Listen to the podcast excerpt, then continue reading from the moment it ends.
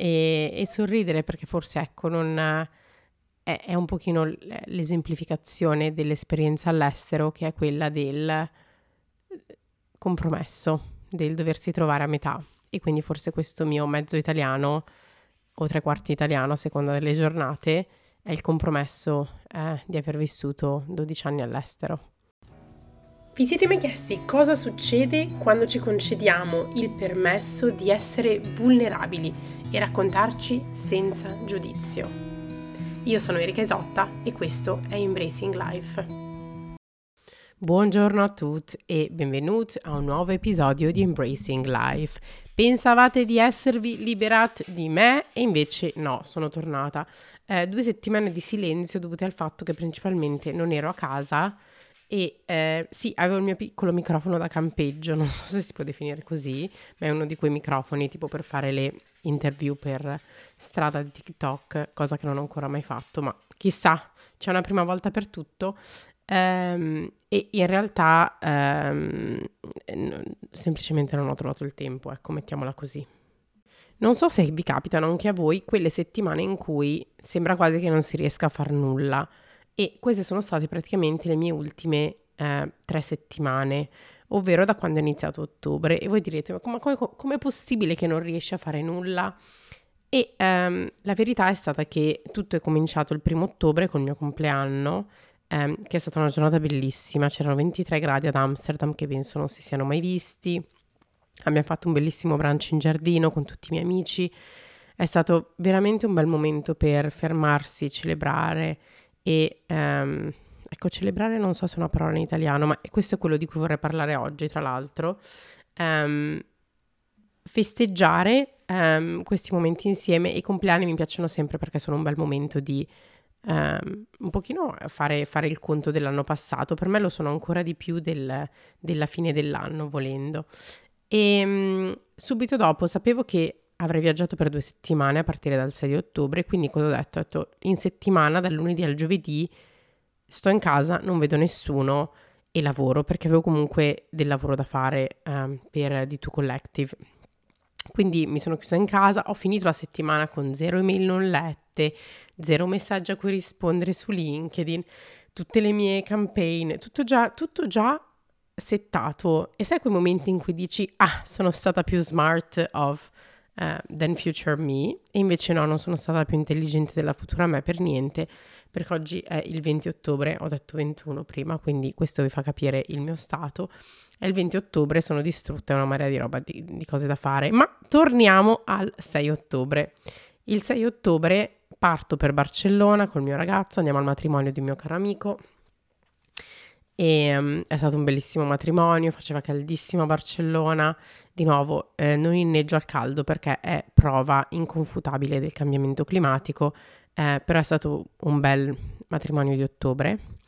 Um, è sempre bello secondo me vedere come gli amici che conosci da tanti anni cambino e diventino nuove persone e tu comunque ti rendi conto e dici ma io li ho visti in un momento in cui erano così puri, così vulnerabili, così veri eh, che conosco la loro anima e questo è stato un po' il, il sentimento di questo matrimonio, quindi un sentimento di, di, calore, di, non lo so, di conoscenza, di coziness, um, è stato veramente un bel momento. Ho avuto un evento di D2 a Barcellona e poi sono partita il lunedì successivo, 9 ottobre, per Londra, dove avrei avuto un altro evento il 10 ottobre. Se questo già non vi fa venire il mal di testa, eh, non vi preoccupate perché è solo l'inizio. Uh, l'evento a Londra è stato bellissimo, abbiamo parlato del future of work, di come il mondo si stia avvicinando, il mondo del lavoro si stia avvicinando a una flessibilità, perché non sono le persone che devono, diciamo, match, e questo è di nuovo l'argomento di oggi, non devono adattarsi al lavoro che fanno, ma è il lavoro che deve adattarsi alla vita delle persone per essere eh, più inclusivo, per avere uno spazio per tutte. E questa è una cosa che a me piace tantissimo, chi mi conosce sa che l'inclusività è uno degli argomenti che più mi interessa. E um, il giorno dopo avrei dovuto, quindi l'11 ottobre, avrei dovuto prendere un volo da Londra a, ad Amsterdam. Cosa succede? Succede che eh, ultimamente sto avendo molta ansia nel viaggiare da sola in aereo, non so perché mi succede. Um, mi sto comunque spingendo a farlo eh, in nome della cosiddetta exposure therapy. Infatti poi quando sono lì in realtà va tutto bene, però questo giorno a Londra non so, ho avuto un presentimento e mi sono detta vabbè senti, sono stanchissima perché ogni volta che vado a Londra non so come mai faccio tipo 25.000 passi, sono con 4.000 persone e anche per me che sono una persona estremamente socievole, la mia batteria sociale si scarica incredibilmente.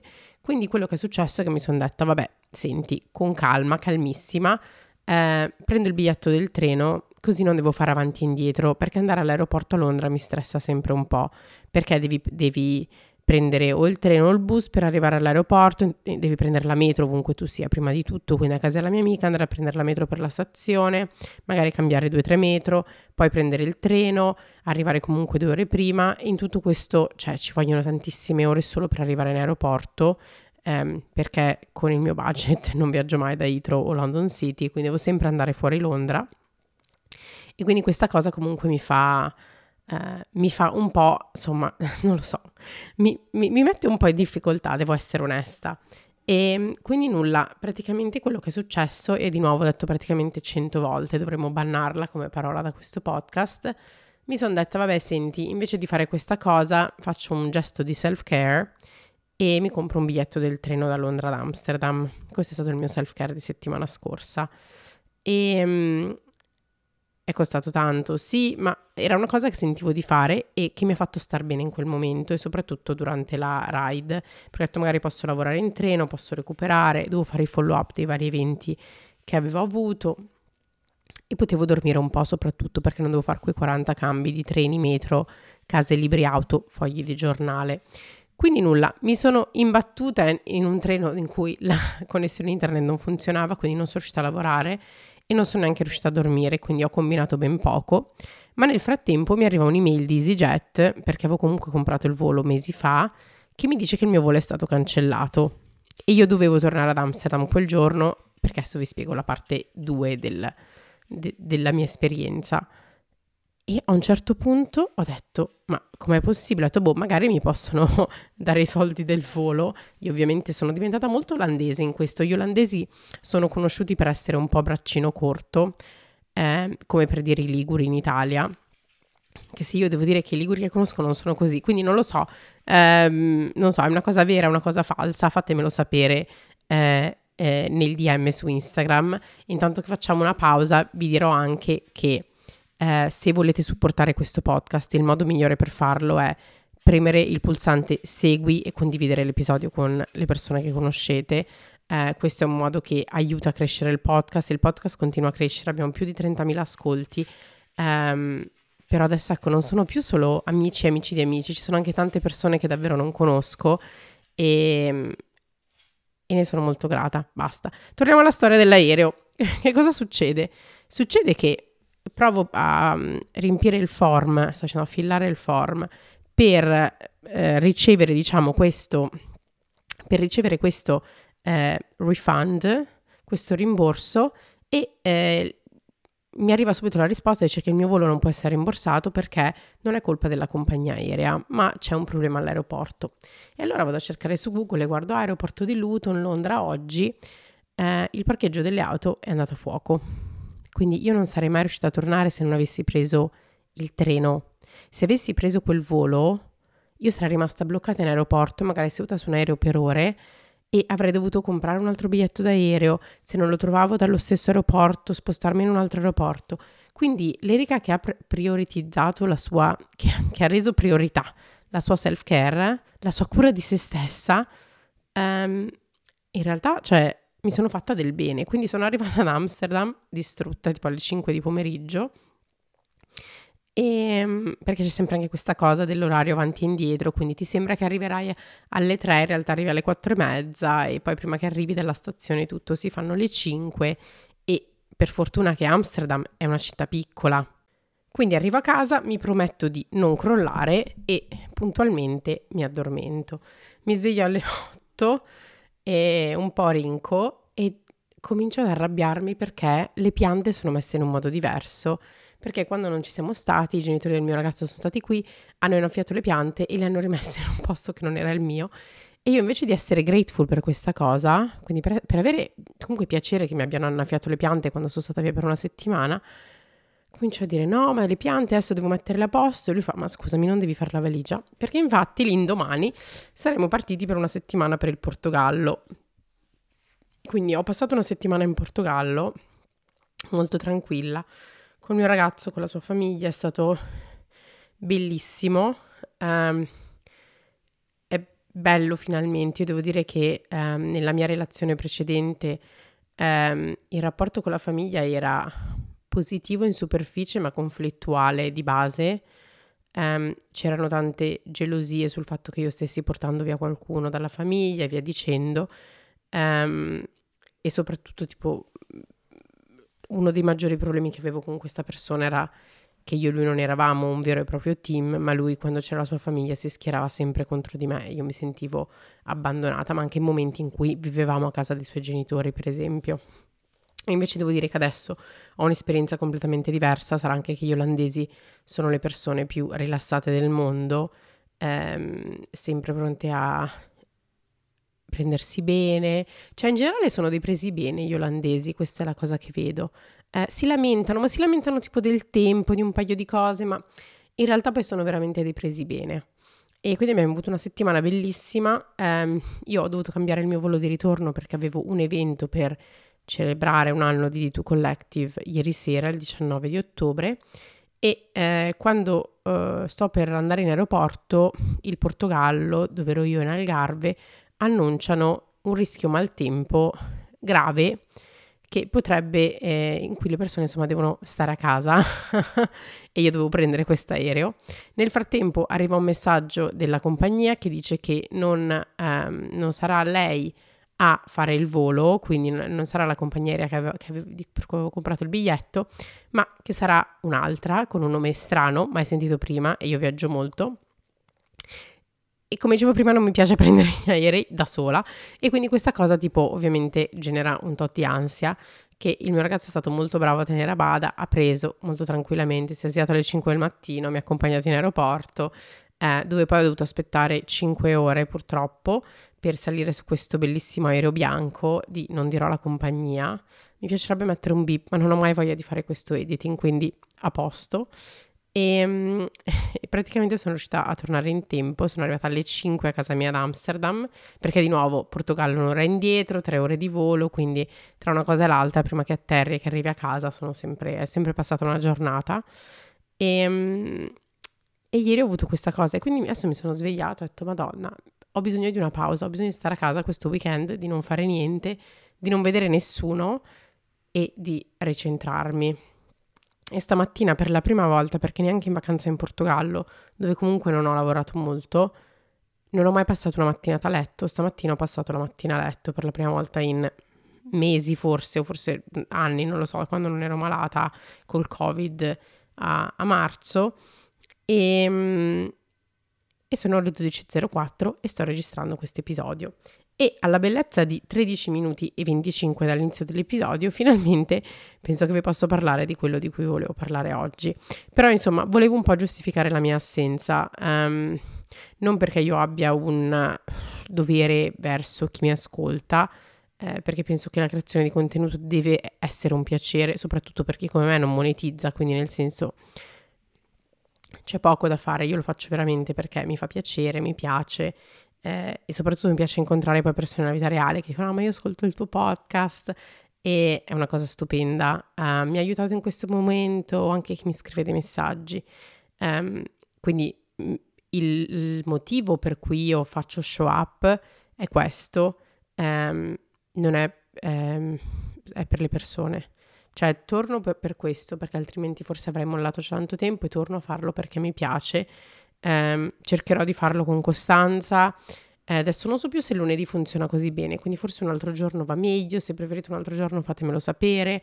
Um, e cercherò anche di tornare con nuovi contenuti perché ultimamente sento che è stato sempre molto chiacchierato, impressioni su cosa stava succedendo.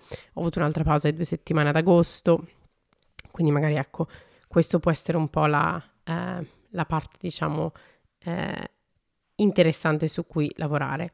Comunque oggi io volevo parlarvi di un tema che secondo me molti di voi conoscono bene, soprattutto chi è come me un, un immigrato all'estero. Ehm, e l'argomento è sostanzialmente l'andamento della nostra lingua madre, ovvero l'italiano, mentre viviamo all'estero. Eh, come potete vedere, io faccio fatica a fare un'intera frase in italiano, ma non solo questo, una delle cose con cui sento di fare moltissima fatica um, è proprio la forma in cui mi esprimo. Io scrivevo e parlavo benissimo in italiano e adesso sento che il mio italiano è abbastanza broken. Um, e, quest- e, di questo me ne rendo conto, per esempio, appunto quando faccio il podcast, quando devo fare una spiegazione o una presentazione in italiano, perché mi mancano delle parole che sono più allineate con i contenuti che voglio, eh, che, che, voglio esprimere. E di nuovo, questo è un altro buco nell'acqua.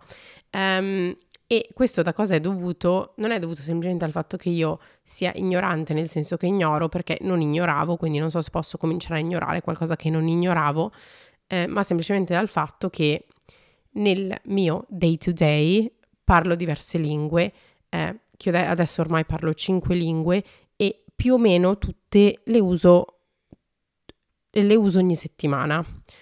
Ovviamente l'inglese per me è quella predominante, quindi io utilizzo l'inglese in qualsiasi cosa faccio. Questo vi spiega perché eh, ho poi delle italianizzazioni di termini inglesi, come devo fillare un form, eh, ma in realtà ne ho tantissime perché c'è una marea di roba che non riesco a dire. Um, e quindi ho questi momenti in cui sono proprio a metà tra le lingue e una lingua che dovrebbe uscire naturale come l'italiano in realtà non mi esce più naturale. Ed è una cosa che mi ha fatto riflettere. Quando ero a Londra ho rivisto questa mia amica, carissima amica dell'università, e abbiamo parlato di questa cosa, di come forse una maniera buona può essere per esempio leggere più libri in italiano, perché anche leggo principalmente in inglese e diciamo che veramente l'80% delle mie attività sono in inglese a livello di fruizione di contenuti online, per esempio, di rapporti lavorativi, forse anche più dell'80, direi 90% è in inglese, che è abbastanza preoccupante, ma ovviamente nella mia vita ci sono stati momenti in cui una lingua era più o meno pre- predominante. Per esempio, eh, quando vivevo a Dublino, ovviamente parlavo inglese in azienda, eh, lavoravo però col mercato spagnolo, quindi eh, parlavo in spagnolo tutto il tempo e a casa parlavo francese col mio ragazzo e poi avevo le amiche con cui parlavo italiano e insomma i miei genitori, la mia famiglia, le persone con cui restavo in contatto in Italia in italiano. Eh, paradossalmente ho delle amiche in Italia con cui io parlo inglese e scrivo sempre in inglese eh, perché questa amica per esempio anche lei ha vissuto a Londra, quindi ci sono veramente delle situazioni in cui l'inglese diventa un po' ehm, la, lingua, eh, la lingua franca e eh, ne abbiamo parlato al matrimonio cui sono andata a Barcellona, per questo vi dico che oggi sembra che ho parlato per 20 minuti eh, di cazzate, ma in realtà è tutto collegato perché è una eh, riflessione che ho avuto molto nelle ultime settimane, che è stata proprio quella del... Um, è stata al tavolo, eravamo, noi eravamo al tavolo 8 del matrimonio e eh, era il tavolo misto, cioè c'erano delle persone polacche, c'eravamo io e Magda, c'erano degli spagnoli, eravamo un po' il tavolo jolly, io di questa cosa mi sono resa conto e c'era il mio ragazzo che è olandese, una ragazza catalana, che lei che vive a Monaco e sono, hanno cominciato questa discussione eh, perché parlavamo del fatto che in Olanda non ti serve parlare inglese, non serve parlare olandese scusate, ma con l'inglese te la puoi cavare, il 95% della popolazione è proficient in inglese, ovvero almeno un livello di B2, quindi ci puoi avere delle conversazioni normali. Um, e lei diceva invece, per esempio, il, il, il, mio ragazzo ha fatto un commento dicendo, vabbè, a me non spiace se l'olandese non si parla più, se l'inglese è più semplice per tutti, ben venga. E ehm, non so se gli olandesi hanno, magari questo glielo dovremmo chiedere, dovremmo fare un'intervista uh, a lui, ma se eh, gli olandesi hanno un attaccamento particolarmente forte alla loro cultura, come per esempio magari c'è in Italia o in Spagna. E eh, in Spagna ovviamente, ma soprattutto in Catalogna, si chiama così in italiano, in Catalogna, ehm, il fatto che ci sia stata la dittatura, che a un certo punto il catalano sia stato anche reso illegale, eh, che siano, le persone state, ob- siano state obbligate a parlare castigliano, Um, insomma, se siete interessati tra l'altro su All Things um, Iberia, che quindi non è solo Spagna ma anche Portogallo, c'è una bellissima newsletter che si chiama Iberica di Roberta, che è una giornalista, e vi consiglio di seguirla, um, dove ha parlato anche di questo a un certo punto, mi sembra. E una delle cose di, um, interessanti, secondo me, è che in alcuni paesi in cui c'è stata una forte repressione le persone si sentono ancora più legate ai propri valori. Per esempio, io ho vissuto in Irlanda, ho vissuto in Irlanda tre mesi durante il liceo e poi ehm, tre anni eh, quando ero più grande e la cosa che ho notato, per esempio, in Irlanda è stata che ehm, in Irlanda quello che succede, siccome c'è stata l'invasione e l'occupazione inglese, ehm, fino agli inizi del Novecento. L'Irlanda è una, è una repubblica da poco più di cent'anni forse. Eh, una delle cose che loro sentono molto forti è l'avere il proprio pezzo di terra, comprare casa, eh, studiare gaelico a scuola, dare, dare i nomi gaelici per tramandare la cultura. Ed è una cosa, quindi questo discorso c'è stato a tavola. E io mi sono chiesta, ma io sto perdendo l'italiano, sto ancora parlando italiano come lo parlavo prima, proprio perché in diverse fasi della mia vita ho parlato la lingua in maniera diversa.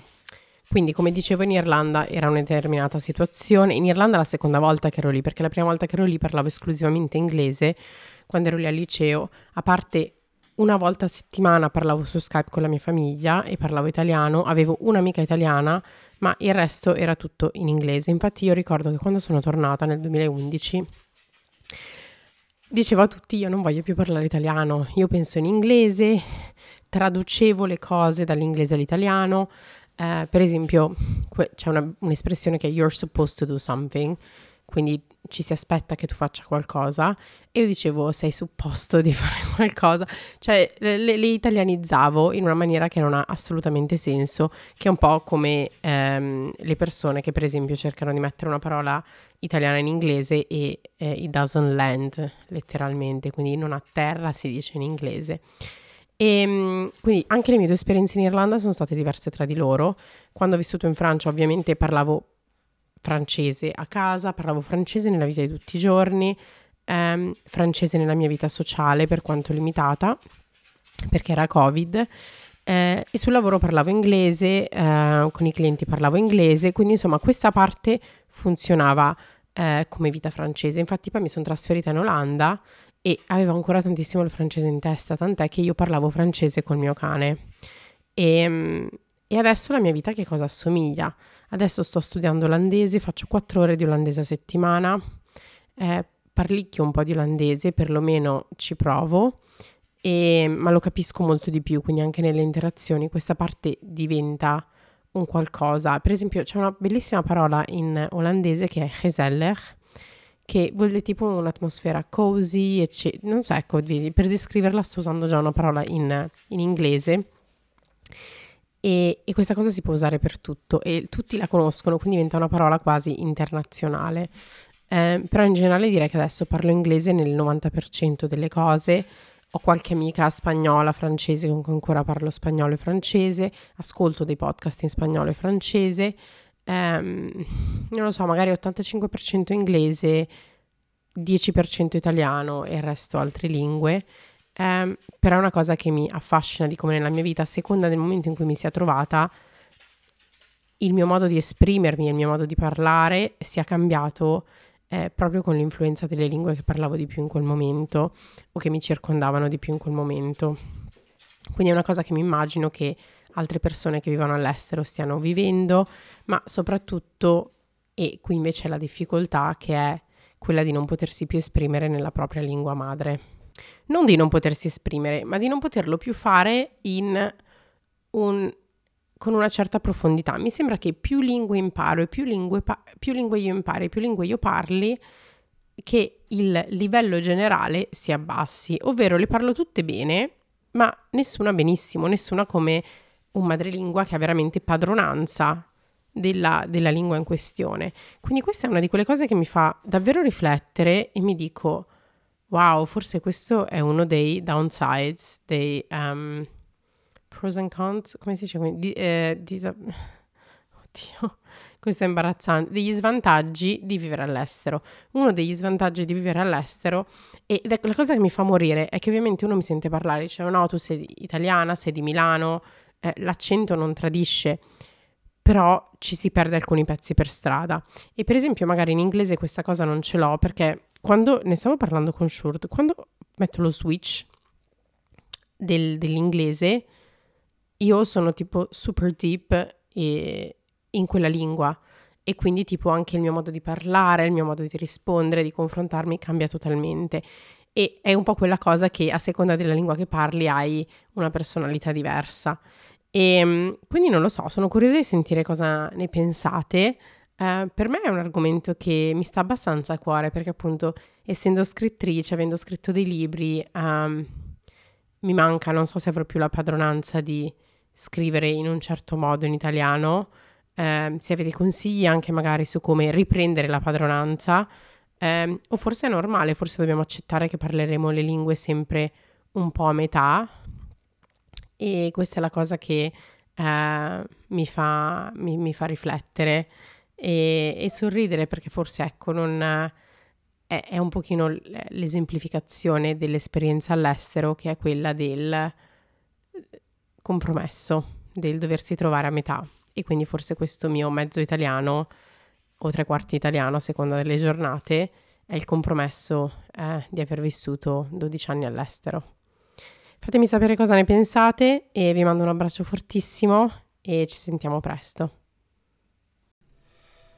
E così siamo giunti alla fine di questo episodio di Embracing Life. Io spero di averti fatto sentire come a casa, ma soprattutto di averti offerto un momento di intimità e di riflessione. Se questo episodio ti è piaciuto mi farebbe tantissimo piacere avere il tuo feedback, eh, mi puoi scrivere sui social media, su Instagram, dove sono come Erika Isotta, o sul profilo del podcast embracinglife.podcast o anche su LinkedIn Erika Isotta Surace. Fammi sapere cosa ne pensi, taggami e lasciami una recensione da qualche parte. Inoltre, se ti va di supportare il podcast, seguimi sulla piattaforma di streaming preferita, Spotify, Apple Podcast. Segui il podcast e lascia 5 stelline. In questo modo mi aiuterai a far crescere la nostra community e a raggiungere sempre più persone. Eh, infatti, una delle ultime cose che puoi fare è consigliarlo a tutti i tuoi amici. Inoltre, chi è interessato a collaborazioni o sponsorizzazioni eh, ci puoi anche contattare sui nostri social media. Quindi grazie ancora per averci ascoltato, ci vediamo al prossimo episodio di Embracing Life.